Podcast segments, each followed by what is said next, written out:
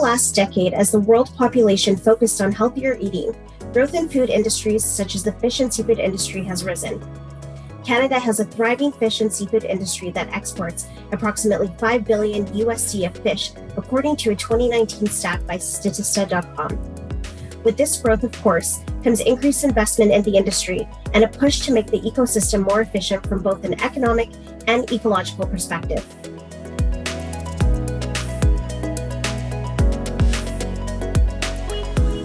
I'm Winta Asfaw, Senior Associate at Dentons Canada LLP. In today's Agribusiness podcast, Chris Young, Senior Manager of Client Development at Dentons, sits down with the winner of our 2021 Ag Tech Pitch Competition, Seamus McDonald, co founder of Sedna Technologies, and talks about the cool and unique technologies he's developing to help the live seafood industry.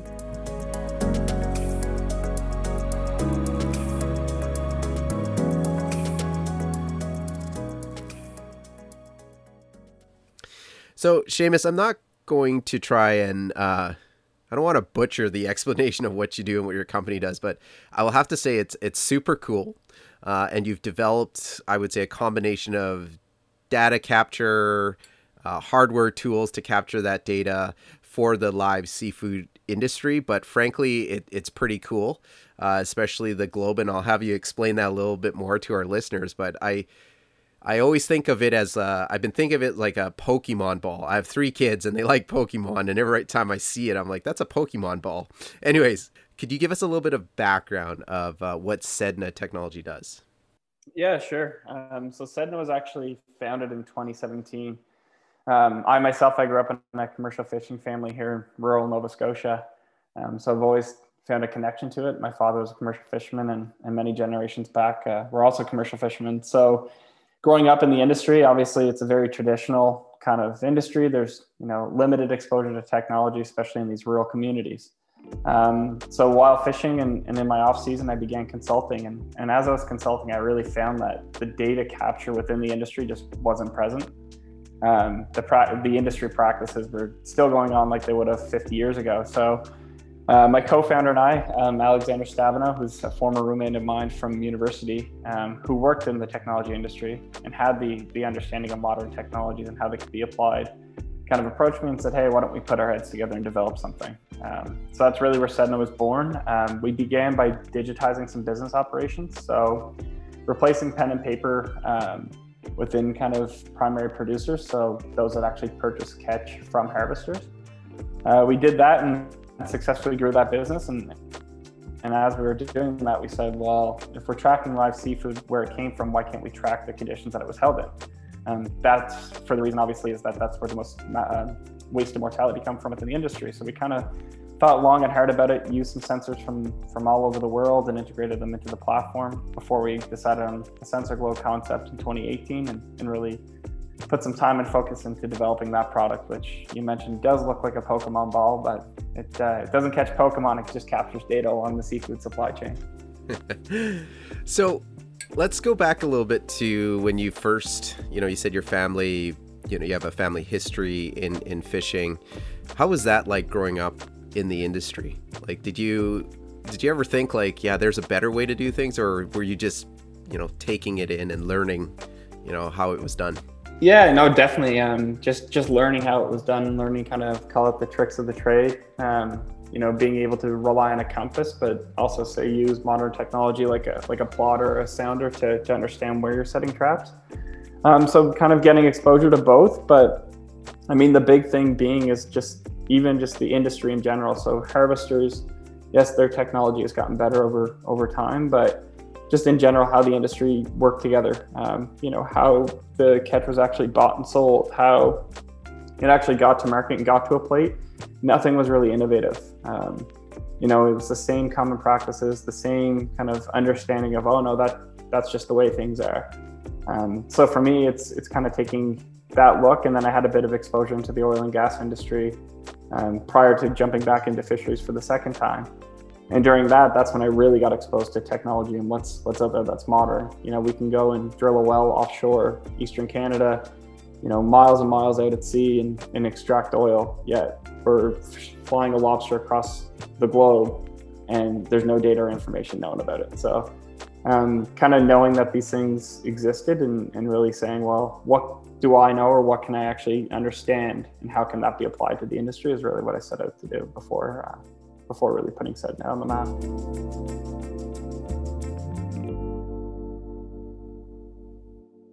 As you're developing this technology and, and finding a, a solution here, what was really the core issue or challenge that the industry faced that really propelled you to take a look at developing this technology? Like, what's really hampers kind of the whole ecosystem? It was honestly, it's it's you don't know what you don't measure.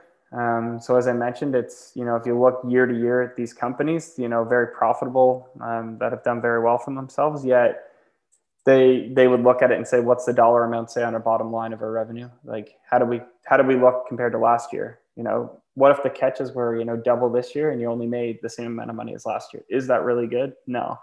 Um, so there's inefficiencies along the supply chain and, being able to identify those. So that's that's really what our first approach was: is to digitize the process, um, to be able to extract the data from that process to say, okay, well, this is where the weak spots are. Um, so what we really combated and, and, what we went to, to do is decrease the amount of waste. Um, so ensuring that the proper product gets the right market. So a quick example of that would be, you know, not every lobster come, that comes out of the sea is, is able to say make it across to a high-end restaurant in Hong Kong. Um, but how do you know what lobster actually can get there? Um, that's that's really what we wanted to be able to identify. So making sure that the product that does get on the plane and get shipped overseas, um, that somebody will be able to obviously consume that on the other end. Now you're still, I would say, I mean, you have the product, you are selling it, you've got some customers. What kind of challenges have you faced as you've been starting up the company and to where you're at now? Yeah, um, lots of challenges. Um, obviously, being being innovative is, is challenging in itself. Um, the industry we worked in primarily, again, I'm, I'm, speaking a lot about commercial fisheries, but we do do a lot of work in aquaculture as well. Um, but just exposing yourself and you know, and saying this is what we want to do and kind of getting, say, client feedback to say, well, no, we, we don't need that. We've never needed something like that. Um, and really, you know, getting their trust to, to trust your technology and, and really sell that value proposition is obviously a challenge. Um, and then just technical challenges. You know, we, we built a product that, that didn't exist. Um, there's, there's lots of, you know, sensors that collect data around the world and, and, and work in the industry, but there's nothing specific to, to what we designed. So technical challenges and overcoming those and, and, ensuring that the product can actually do what, what we say it can do is, is always a challenge as well. Yeah, and, and that's the thing with ag- call, call it agriculture in general, right? Like it's a very traditional, we think of it as a very traditional industry. and there's a lot of traditional practices in place. And so, you know, I always, even many years ago when they first added uh, GPS systems to like combines, you know, I'm, I'm sure there was some hesitancy there where it's like, well, that's not how we always did it. And so I think when you're looking at a traditional industry, sometimes it's it's that hard sell, you know, with with new tech and adding what they may seem as complex, but I think as to your point, like being more efficient, being more profitable, having more data. Exactly, exactly. It's you know they're they're still doing the same practice. It's just gathering more information and data and providing better intelligence and insights to to those everyday practices. Now, growing up, you talked about uh, you know a fishing background, fishing family. Like, is was that your own business or was that the family business at that time? Yeah, so so my father was a commercial fisherman. Uh, my mother was a, a school teacher. Um, but yeah, he, that was that was his career. Uh, he was a license holder, so a privately owned harvesting company. Um, so yeah, I grew up with that. I have lots of relatives that, that did the same, and then even myself, uh, about five years ago, I invested in the industry as well. Um, so I still do commercially fish myself um, for snow crab, but that's a it's a seasonal industry. So right, call it call it my vacation from Sedna. nice, nice. But it also keeps you on the ground, right? Exactly. Yeah, I'm, I'm kind of the, the pilot customer for a lot of the things that, that we develop. And, and that's, uh, yeah, and it's, it's also good to, to have that deep understanding of the industry and the challenges of the industry and the environments that the product will be exposed to before, you know, making investments in, on theoretical assumptions.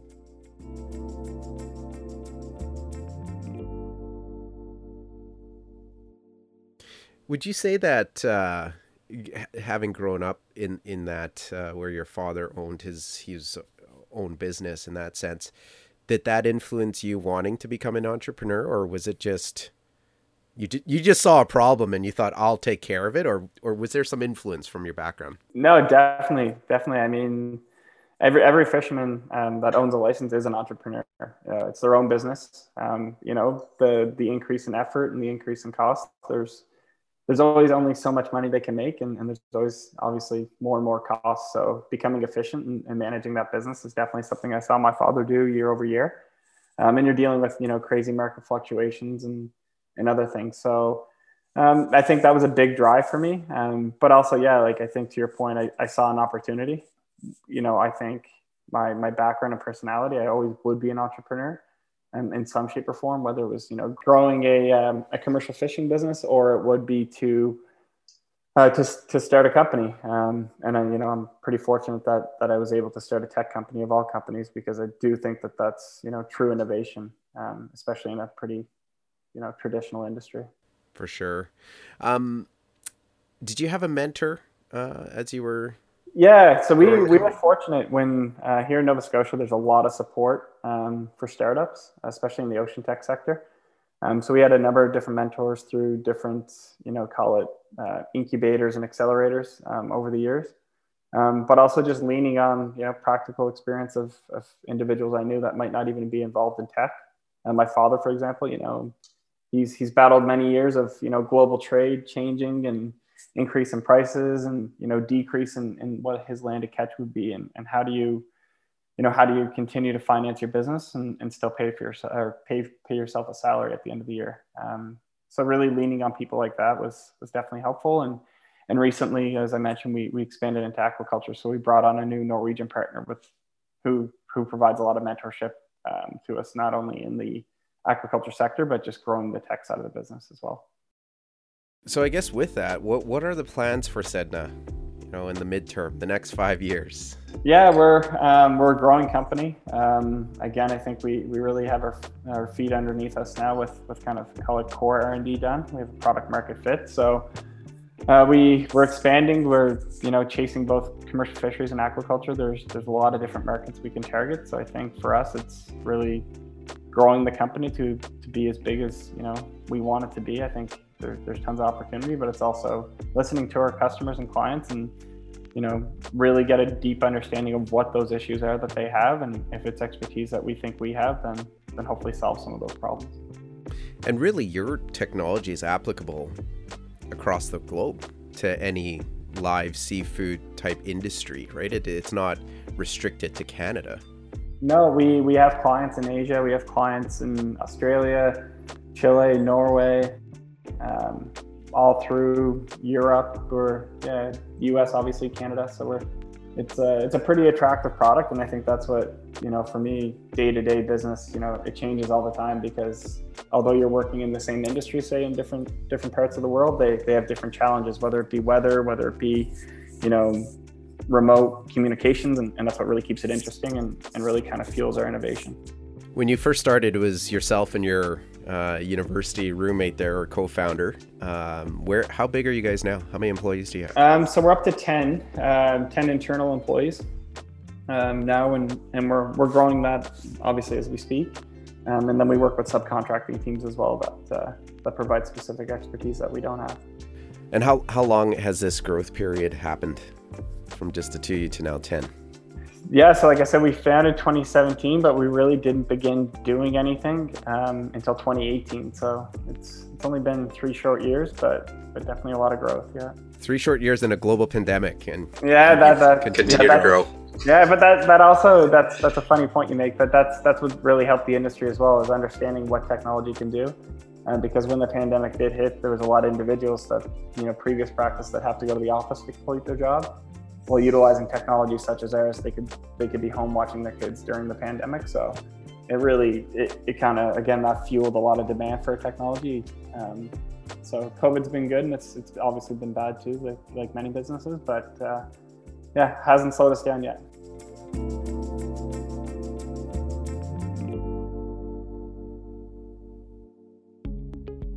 Um, what's one piece of advice you would give you know anyone wanting to start a business or anyone wanting to get into entrepreneurship you know, chase it. There's there's going to be ups and downs. Um, I think the, the main thing is to remain focused and, and realize why you started the company in the first place.